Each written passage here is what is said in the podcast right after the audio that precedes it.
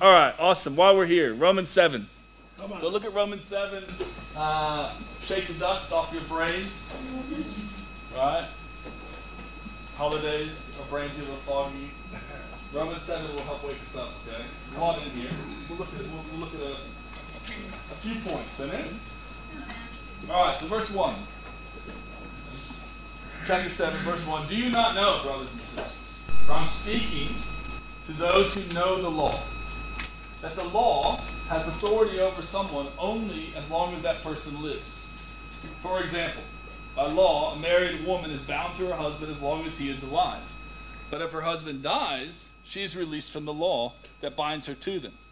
So then, if she has sexual relations with another man while her husband is still alive, she is called an adulteress. But if her husband dies, she is released from that law and is not an adulteress if she marries another man. So, my brothers and sisters, you also died to the law through the body of Christ, that you might belong to another, to him who was raised from the dead, in order that we might bear fruit for God.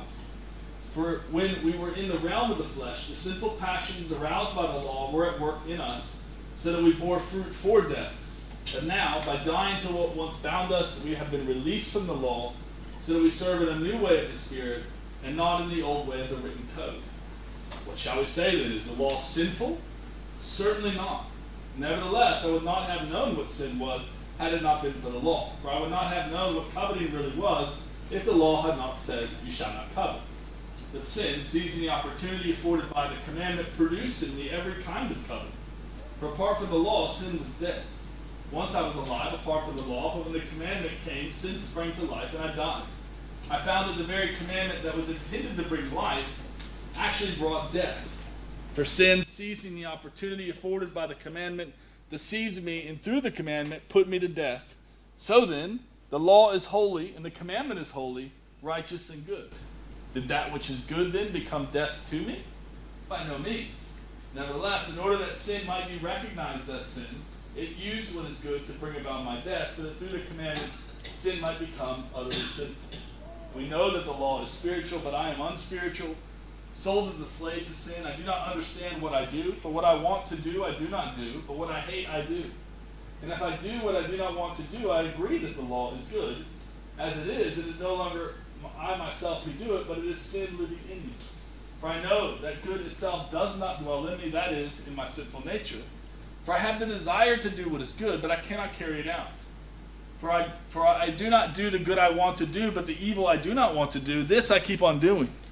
Now, if I do what I do not want to do, it is no longer I who do it, but it is sin living in me that does it. So I find this law at work.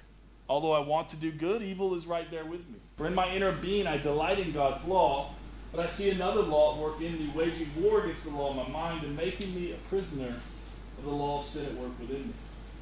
But a wretched man I am. Who will rescue me from this body that is subject to death? Thanks be to God who delivers me through Jesus Christ our Lord. So then I myself, in my, in my mind, am a slave to God's law, but in my sinful nature, a slave to the law of sin. Amen. Everyone got it? Awesome. Let's have a prayer and then we'll, uh, we'll dig into it slowly. Uh, Father, we, uh, you know, we thank you. We, we thank you for, for all we've learned, you know, thus far as we've looked at Romans. And uh, Father, we, we do pray you help us, God. Help us this week and in, in the weeks to come uh, to really uh, learn how to live our lives in a way that pleases you. God, we know that, that, that through your Son you have set us free. But that freedom is not meant to be just used to, to serve self, but, but rather it is meant to change us, God. And we pray that you help us, God, to, to understand you know, our relationship with your law, how, how we are meant to see it now, uh, and understand ultimately how that fuels us to really serve you in a great way, God. Again, we love you and we ask you to be with us now. May your spirit move among us, opening up the eyes of our hearts so we can see you and know ourselves. In Christ's name we pray. Amen. Amen. A lot in there. A little bit of a tongue, tongue twist even as you read it. Uh, you know, and, and the main topic is the law, in case you didn't notice. Right, now, Paul has had a lot to say about the law throughout Romans. Uh, I think upwards of 76 times in Romans, Paul references the law. In this chapter alone, Paul directly or, or indirectly, because he used commandments as well, mentions the law 23 times in this chapter. All right? And so Paul is, is uh, you know, you even probably picked it up as you saw it there in, in, in uh, early on in the chapter. come on, iPad, there we go, right? Chapter 7, verse 1, where Paul says, Look, I'm speaking to those who know the law. And so some people think that this chapter, uh, Paul is zeroing in on uh, Jewish Christians there in Rome, which would have been, a, you know, you know, maybe 50% of the church. Uh, other people think, I don't know if he's just talking to Jewish Christians, because we got to remember uh, in, in the time of Paul writing to the church in Rome, it's not like they had the New Testament. Their Bible was the Old Testament. The letters were beginning to be written. Uh, the Gospels are actually written after the letters. Uh, and so some churches uh, would maybe have one of the letters. Right? They may have a copy of Philippians. Uh, some of them may have 1st, 2nd Peter. You know, Church in Rome obviously is going to have a copy of the letter to them, and, you know, once Paul writes it and they receive it. But predominantly, their Bible was the Old Testament Bible. Genesis all the way to, to Malachi. Uh, and, and they would use that as their, you know, when they would get together on, on, on Sunday, on the first day of the week, the day Jesus resurrected, they would use that. And they would use it in much the same way that we do now. There would be someone who would read, and there would be someone who would explain and, and, and proclaim and help people connect it to their lives. Uh, and, and so, uh, what I tend to think here is Paul, I don't think Paul's necessarily zeroing in on, on the Jewish Christians. I think he's trying to help them understand look, you're, you're, you, you know, your sacred writings, right? Uh, they have a purpose, but you got to make sure you use them correctly. Because the Bible itself, the New Testament specifically, will say about the Old Testament eventually that it is a shadow and the reality is found only in Christ.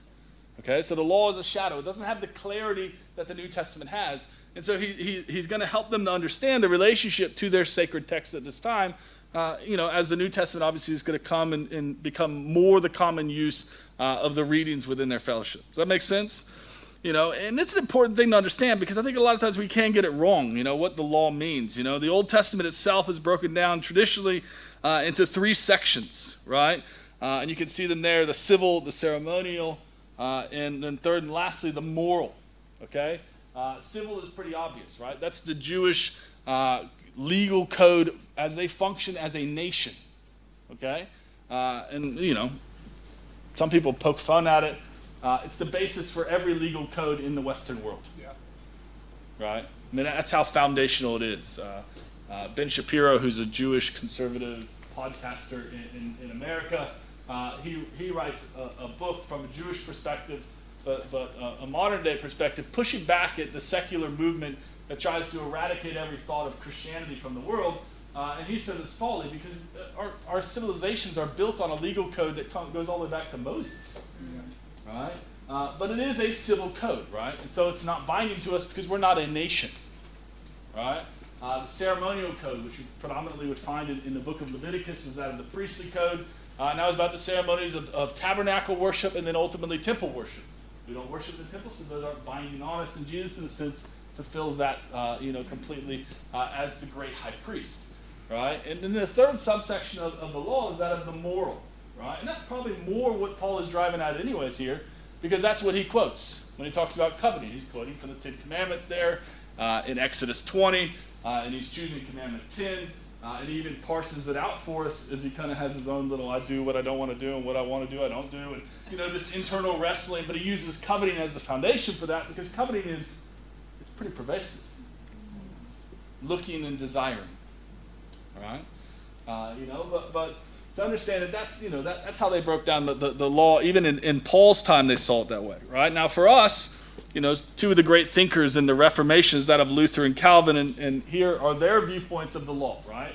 Uh, and so they, they each say, look, the law fulfills three, three duties, right? And these are paired as well, like Luther's is the first, right? Luther said that the, the, the purpose of the law uh, was to curb sinful behavior, right? Uh, to try to restrain sinful man, right? Um, you know, he says it was a mirror for us, right? Calvin says it convicts us, right? That's much of what Paul even himself says there in Romans 3 19 to 21. Uh, and then thirdly, they see it as that of a guide and, and, and instruction. Now, for, for, for a non Christian, use number two of the law is crucial. Right? When you study sin, when you read the Bible for the first time, uh, you begin to seek after God. You, you, you open up a gospel and you read it, and you realize there is no way I can do what that says. Right? if you don't come to that conclusion, you've not read it very well. All right? Uh, because Jesus will straight up say, Matthew 5 48, right? Be perfect as your heavenly Father is perfect. It's an impossible standard. We can't reach it, right? And that's what the law does, right? It mirrors, it helps us see ourselves as we are, and it convicts us, right? That's, that's how a non Christian should approach the Bible. But for us as Christians, we don't approach it in that way. And that's one of Paul's great points that he's making. And the first point we'll look at uh, is that we got to understand our relationship to the law, right? But, but the third one is, is, is the bulk of what this chapter is about, right? That we are no longer under the law because we've died with Christ and we've been raised, right? But that doesn't mean that the law is just meant to be discarded now. Right? And, and Paul even pokes at the idea that the law doesn't do what he thought it would do in producing life. It actually did the opposite, it produced death. But he's like, that doesn't mean that the problem is with the law. He says the problem is with, with us. That the law is holy, the law is righteous, the law is good. The law is spiritual, he is unspiritual. We are unspiritual, right? But, but to understand, this third thing that Luther and Calvin both point at as, as, as how we as Christians are meant to relate to the law, this is what this chapter is all about. You know, and, and this is important because a lot of what you can read in Romans 1 to 6, and a lot of people come to the conclusion in Romans 1 to 6 of, oh man, well, if I'm justified by faith, that's the basis for my salvation, that I can't find merit in, in the eyes of God through my obedience, then why do anything? Paul is going to say, well, look, look at the law. What we are now, not under it, well, God has rescued us from, from being under it and rescued us from being enslaved to our own sin in order to free us to fulfill the law. Right? And he'll say this even more bluntly in chapter 8, you know, verses 1, you know, verses 1 to 4. Uh, you know, and so, so the aim today is to elevate our viewpoint of the law, right? To help us to leave here more inspired to, hey, yes, I've been freed from that, and yes, it's impossible for me to do that perfectly and, and be justified in God's sight by that. But man, that is still God's standard. Yeah. And that is what God wants me to pursue in my life. Amen? Awesome. So let's look at some, th- three points here. All right. First and foremost, you know, we got to know who we serve, right? Or we got to know uh, where we stand, right? And you guys watch The Office. You know I watch The Office at this point, right? Uh, I'm a big advocate of it. I think it has great spiritual lessons in it, right? And, and, and, so here in verse 2, Paul's not talking about The Office, but he says, you know, as an example, he's trying to explain this, this, this concept uh, for example, by law, a married woman is bound to her husband as long as he is alive, but if her husband dies, she is released from the law that binds her to him. You know, I love this passage and I love reminding Michelle of this. Right? When I'm doing stupid things and just, you know, being a crabby man as we are, right, as, as men, uh, I like to remind her it's till death. like you can't get away from me, right?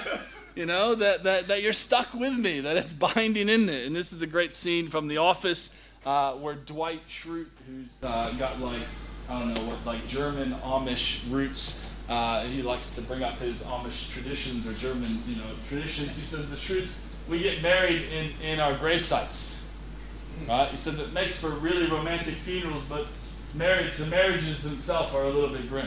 Uh, you just stand in your grave, right? But it's, you know, it's a joke, obviously, but it is emphasizing that concept of marriage is till death. Paul says, hey, that's a good example to understand your relationship to the law. You are married to the law. And until you die, you're stuck with it. Now, if you die legally, you are free from it, and you are as free as a woman uh, whose husband has died. Uh, you know, and, and, and to understand that, right? Uh, that that's what he's driving at. In verse four, he says that literally. You also died through the law, uh, or you also died to the law through the body of Christ. You know, in and uh, I don't know who's getting baptized here. Someone's getting baptized, right? But when you know whoever it is, uh, you know, it was Bianca. When she's getting, when you get buried in, in the waters of baptism, Romans six tells us, hey, you die. You know, not not just to yourself, but you die in the sense to the law.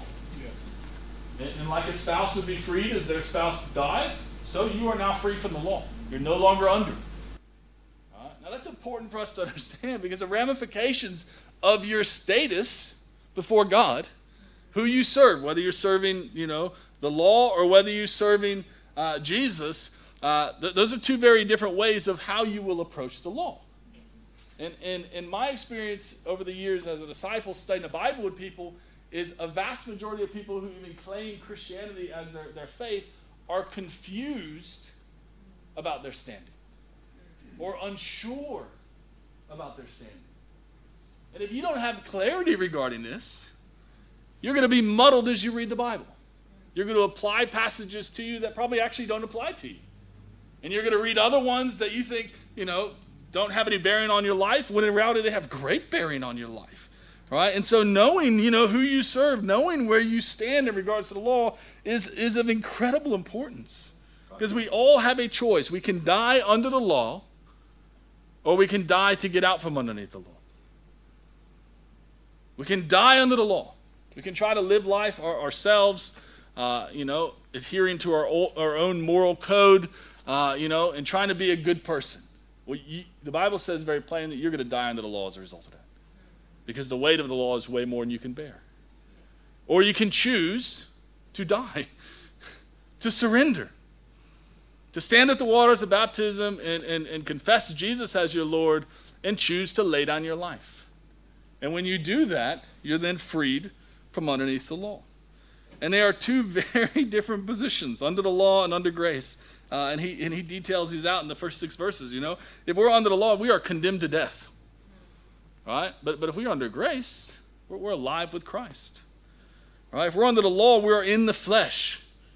And the flesh cannot, cannot please God.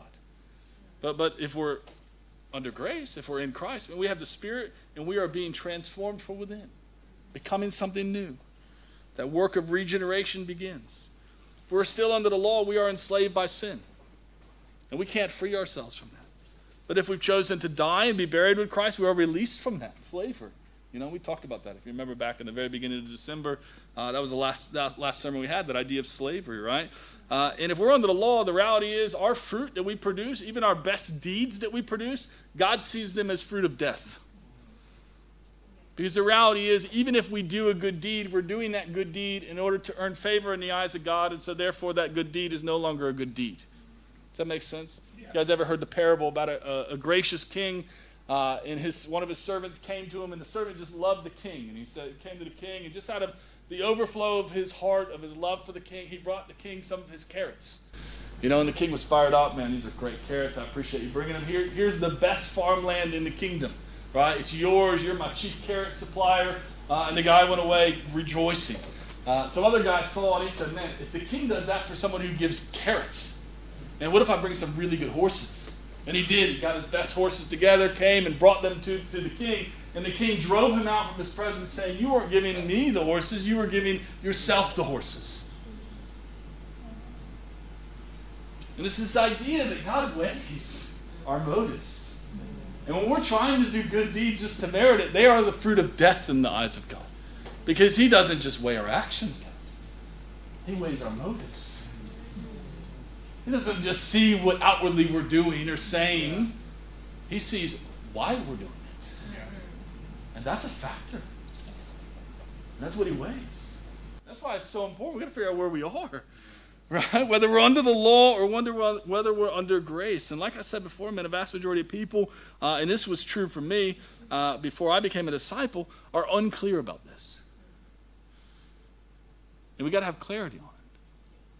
Because where we stand, right, married to the law or the law is dead, and we're freed from that, that vastly changes how we approach the scriptures, the Old Testament scriptures. Amen? guys with me? So we got to know who we serve, right? Most of you that have been baptized know that. If you haven't been baptized, amen, figure that out and we can help you, right?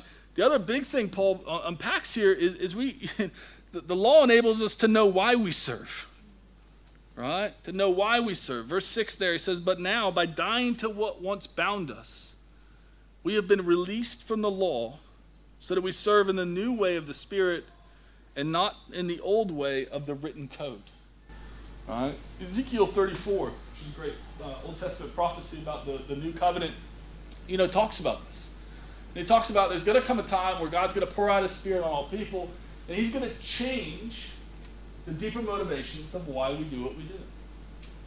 That it's no longer going to be in this old way of the written code, meaning I'm trying to do these things in order to justify myself. It's going to be in a new way. It's going to be doing, you know, doing what God says, doing God's law uh, out of gratitude for what God has already done to us. The structure itself of the Old Testament should have screamed this out to God's people, uh, but you know, for various reasons, it did not. when did they receive the law?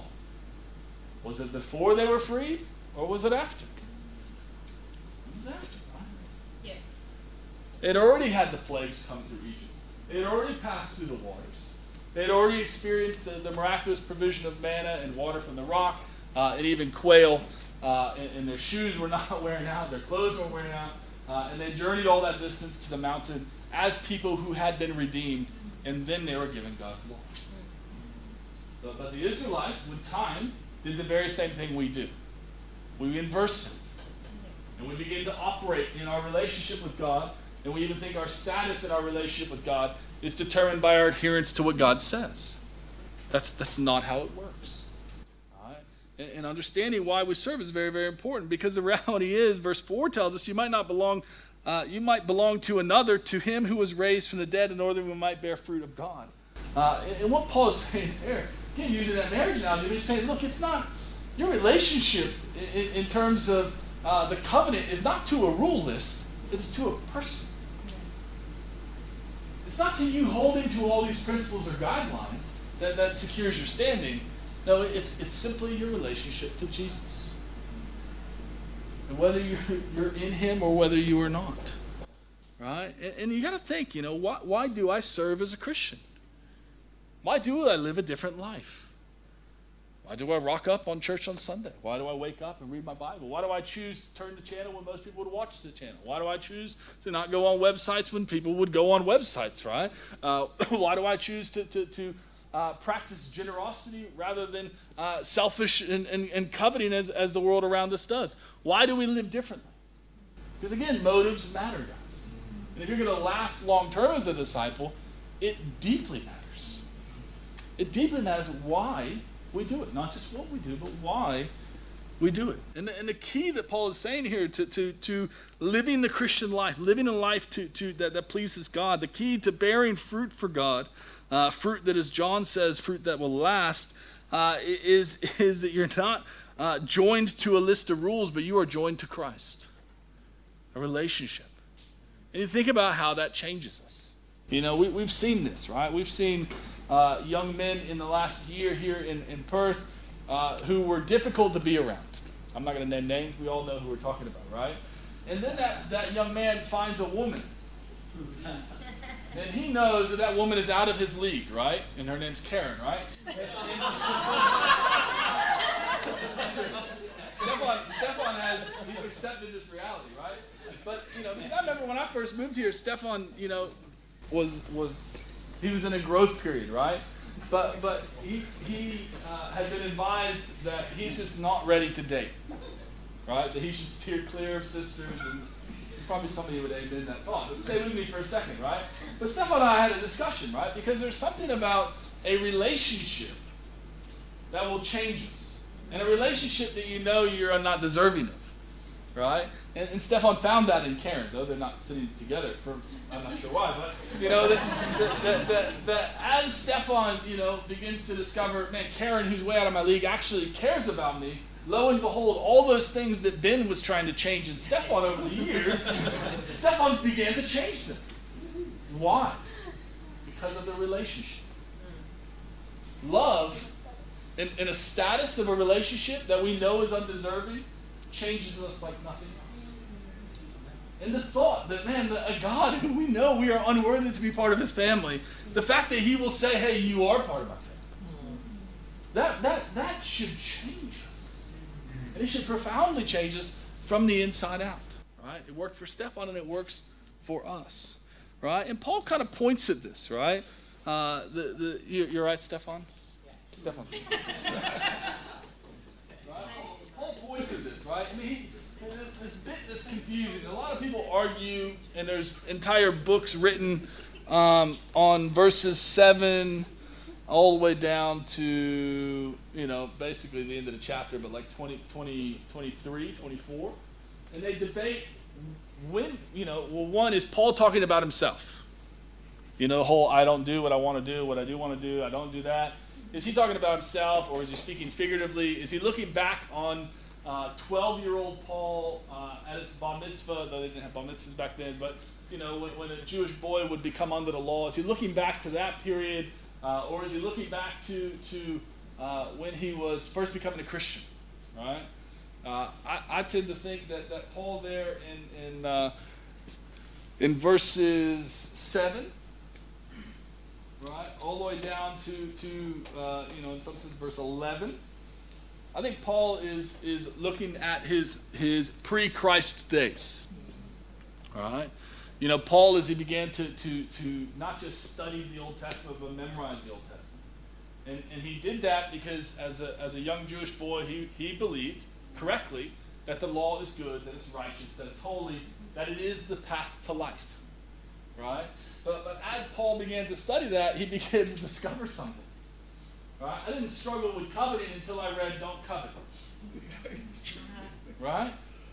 You know, that, that, that this is a fact of life growing up, right? If you have kids, you know this, right? You, your kids, you know, ask you a question about a topic, and you think, man, if I say, if I say a full picture of that topic, I'm actually going to create problems in that person's life that weren't there before, right? Because knowledge yeah.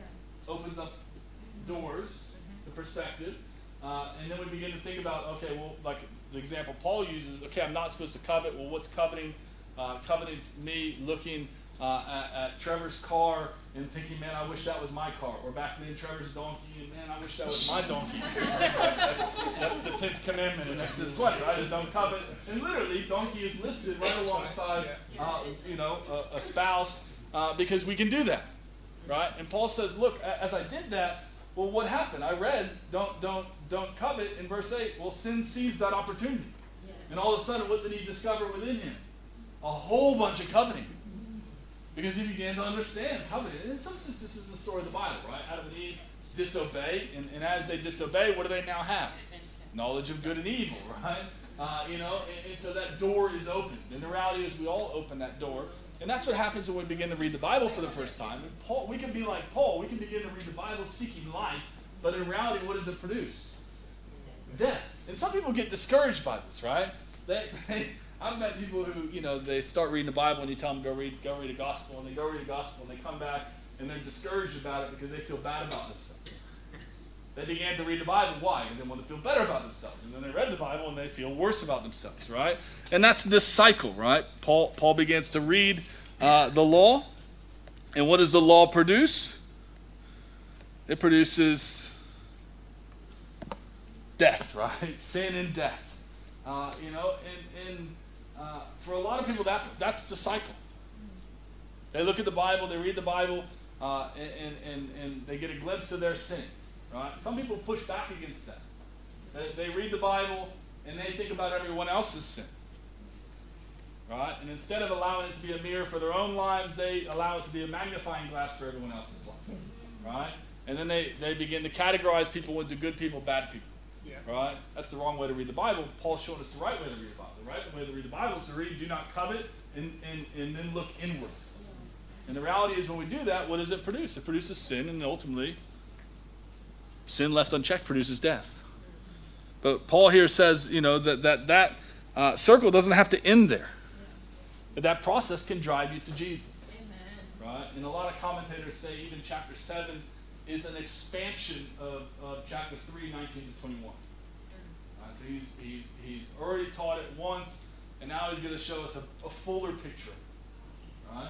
Uh, you know, this idea that, that, that, that the law ultimately does drive us to Jesus if we read it properly. Mm-hmm. If we know our status as somebody that's under the law. Mm-hmm. Right? Now, for those of us who, who have gone through that process, studied the Bible, seen we're sinful, turned to Jesus, been baptized, and died to it, well, in some sense, what does Jesus do is he sends you right back to the law. Right? But how he wants you to approach it is different now. It's no longer approaching it looking for self justification or, or looking to try to decipher where you stand before God because you already understand those things. But now you're set back to it because that's how God wants you to live. That's how God wants you to, to, to, to, to, uh, to serve him and, him and obey Him. Kevin De, DeYoung, uh, who wrote a good book, I think it's on the next slide, uh, about the Ten Commandments that I've been reading, he says, We obey the commandments, therefore, not in order to merit God's favor, but because we have already experienced His favor. Right? Very different way of why we approach. And I think for, for a lot of you, you get this concept. I think our church tends to, you know, a lot of the evangelical world uh, tends to, to just have Paul uh, or themselves, law, sin, Jesus. And I'm saved by Jesus, therefore I don't do anything. Right?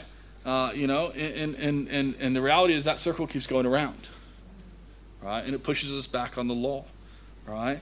Now, I think this, this, this, like I said earlier, people debate, you know, chapter 7, you know, who's Paul talking about there in, uh, these verses? You know, I think that this this final section, there in verse 14, uh, all the way down to, to 25, is, is Paul as a Christian.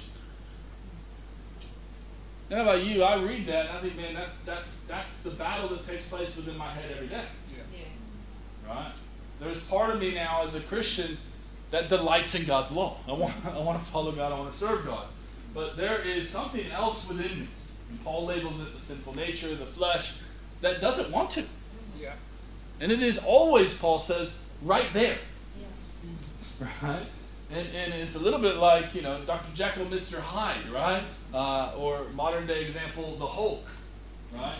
You know, two people, two very different people within one. And, and, and, and it's an important you know, I think it's important for us in a variety of ways. But I think a lot one, one of the, the, the, the, chief ways I think it's important is because it's a it's a cycle that never ends, that constantly drives us back to Jesus, but then in gratitude back to to to to, to serving and, and understanding His law uh, and trying to fulfill that, right?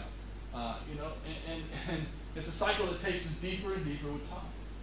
But it keeps us constantly operating with God in our obedience out of gratitude not falling into you know legalistic self justification, but always constantly knowing, man, I fall short, but gosh, thanks be to Jesus. And, and Paul, at the end, you know, as he goes through that whole perplexing, you know, doing what I don't want to do, it's almost as if he breaks out in, in, in praise for God, doesn't he? Right? When he says there, verse uh, at the end there, verse 24, 25, what a wretched man I am. Who will rescue me from this body that is subject to death. Thanks be to God who delivers me through Jesus Christ our Lord. That's the cycle of a Christian life. Yeah. We get up and we, and we, meditate on God's law and we try to go about our day and we realize, man, I fall radically short. So at the end of the day, what, do, what are we praising God for? The fact that Jesus rescues us. But that, that rescuing doesn't just lead you to doing nothing, it leads you to, again, the next day, waking up, make a decision to, to, to deny yourself and to live for Him. And you strive again, but at the same time, at the end of the day, you're at the same conclusion as the previous day, but you're further along in the journey. Yeah. And you're being changed and you're being refined, and your motives and, and, and the motivation for it is constantly being replenished. Right? And, and I think that, you know, again, this is where the law serves an incredible purpose of why we serve. Amen? You guys follow that? You know, third and lastly, and much quicker, I promise, you know, the, the law does, as, I, as I've said many times, it, it, tells us how to serve. It tells us what we're meant to do. And, and I've been reading this book. It's not that one. It's Ten Commandments, an old, old copy of it. But it's a good book uh, by Kevin DeYoung. He goes through the Ten Commandments and talks about why they are still relevant now. Right? And why they're still relevant. I mean, the, the, the you know, Jesus and Paul both you know, for the second half, 5 to 10 of the Ten Commandments, explicitly renew them. Right? But even the first one, my goodness. The idea of exclusivity, have no other gods before me, that's like out of Jesus' mouth every other word. He's constantly pushing people to understand that you can only serve Him and Him alone. And our world has lots of other gods. And yet God's will still is for us to be people that have no other gods before us. that we serve King Jesus and Him alone. That's why when you were baptized, you said Jesus is Lord. And the question, you know, for us is still that. Does our life reflect that? We declare Him Lord, but, but it's our day to day life. Is that seen in that? How we, how we obey and follow His command. Because the law is holy. It's the commandment is holy. It's righteous. It's good. It, it's spiritual. Matthew 7, Jesus says, Don't even think for a minute that I've come to abolish the law. I haven't come to abolish it and I fulfill it. And if you think you can teach other people to practice it less, then you're in danger that your righteousness should actually surpass that of the Pharisees and the teachers of the law. And then he takes these commandments, the Ten Commandments, and, and, and uh, a few of them, and, and, he, and he deepens them. Pushes them beyond the mere a- action of murder or he says, no, no, hatred. Hatred. God doesn't even want that in your heart. You think, oh man, I would never murder anyone. We think that, but man, we hate freely a lot of times, don't we? Yeah. But, but man, if, if, if we're in that cycle and we understand, man, I've been set free from the law, and so now I need to fulfill that law. Man, let me purge hatred from my. Let me learn to see other people from God's perspective so that there's no room for hatred. Right? And we can do this with every one, right? Every one of the Ten Commandments. I encourage you, if you don't know the Ten Commandments, you don't have them memorized, that's a good thing to memorize. You're looking for a quiet time series for the beginning of the year, go through the Ten Commandments. Again, don't approach them as a means to self justification, but man, know that they are God's standard. Right? Commandment one have no other gods before you. He is an exclusive God and he is jealous. Right? He doesn't care about Siri either. Right? He, doesn't want us creating images in how we worship him. Right? Creation itself uh, reflects the God we serve. We don't need to add to that in, in, in, trying to create aids in our worship. Right? I mean, you know, I read that book, the, the one there on the screen, you know, and he talks about, you know, we don't, we, we most good Christians, we don't misuse the name of God. Right? We don't say it flippantly. But, it, but, but we do sometimes say, oh, this is, I think this is God's will for your life. And, and he, he says, you got to think about that. If you're a parent and your kids, when they do that with one another, right?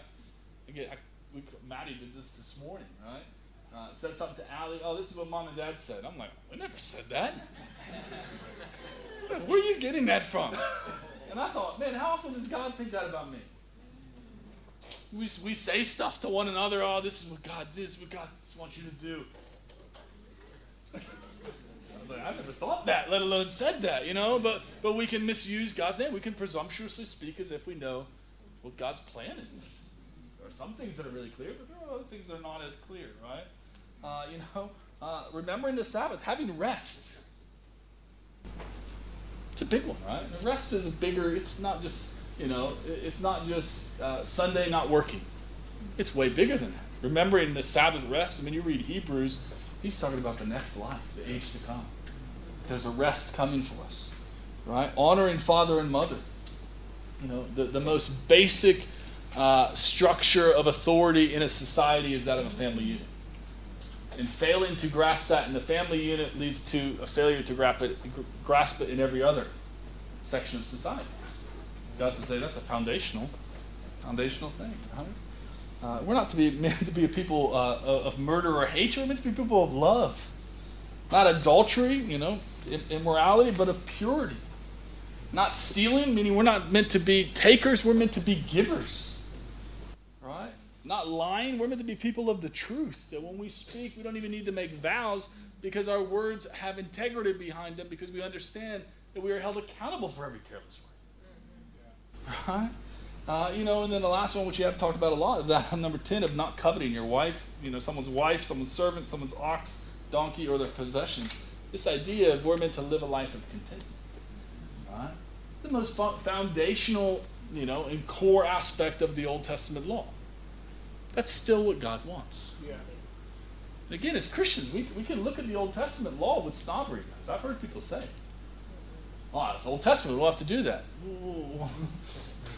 We don't have to do it in order to find favor in God's sight. True. But that is still how God wants us to live. And, and, and his moral standings, his moral expectations, they, they, they still they still weigh on us. You know, and so as you leave here today, you know, I encourage you to, to meditate on, you know, what, what is my standing in regards to the law?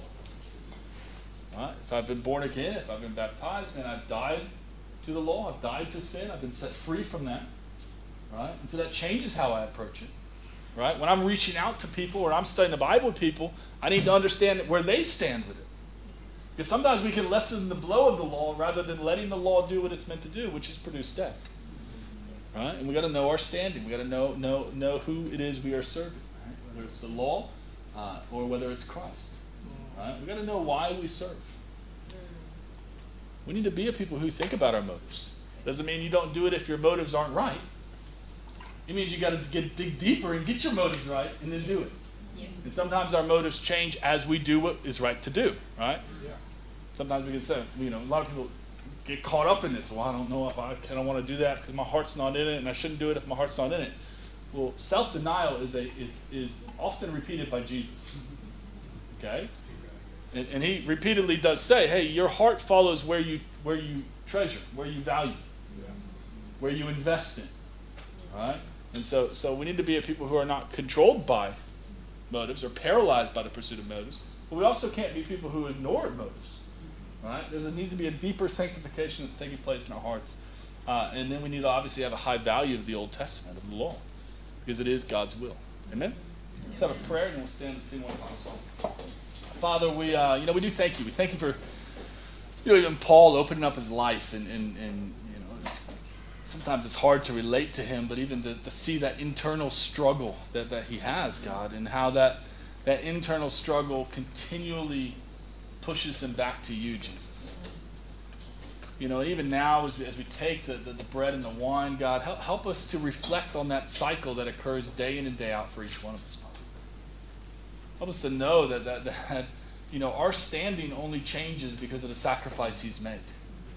And that as we eat that, that, that, that, that bit of cracker, that we can think back of the, the body that was offered up for us. We can, re, you know, as we take the cup, that we can remember the, the blood that was spilled to redeem us, to free us from, from being under the law, from being controlled by sin, and ultimately facing death. We pray, God, that you help us, God, to, to, to have hearts of just filled with gratitude because of that realization.